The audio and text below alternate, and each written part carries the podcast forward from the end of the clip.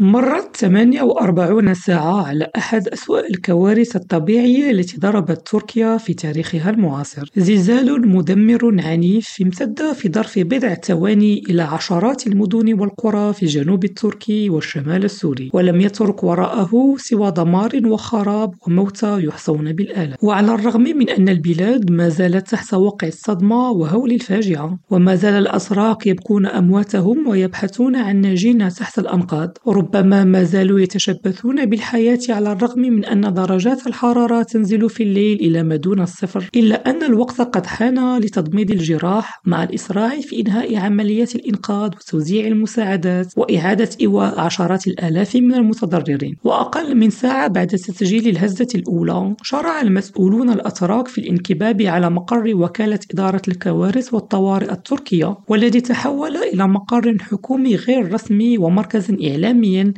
يعقد فيه المسؤولون ندواتهم الصحفية ويكشفون به آخر تطورات الزلزال وحصيلته، والحصيلة البشرية ثقيلة جدا ويتم تحيينها باستمرار حيث يقارب عدد القتلى تسعة آلاف إلى حدود الساعة، أما الخسائر المادية فيكفي مشاهدة الصور التي يتم بثها في النشرات الإخبارية وعلى مواقع التواصل الاجتماعي لإدراك حجم الدمار الهائل الذي خلفه الزلزال في الولايات التي شملها، فمدن بأكملها تغيرت ملامحها وأحياء لم يعد لها وجود. يونس قريفة ريم راديو إسطنبول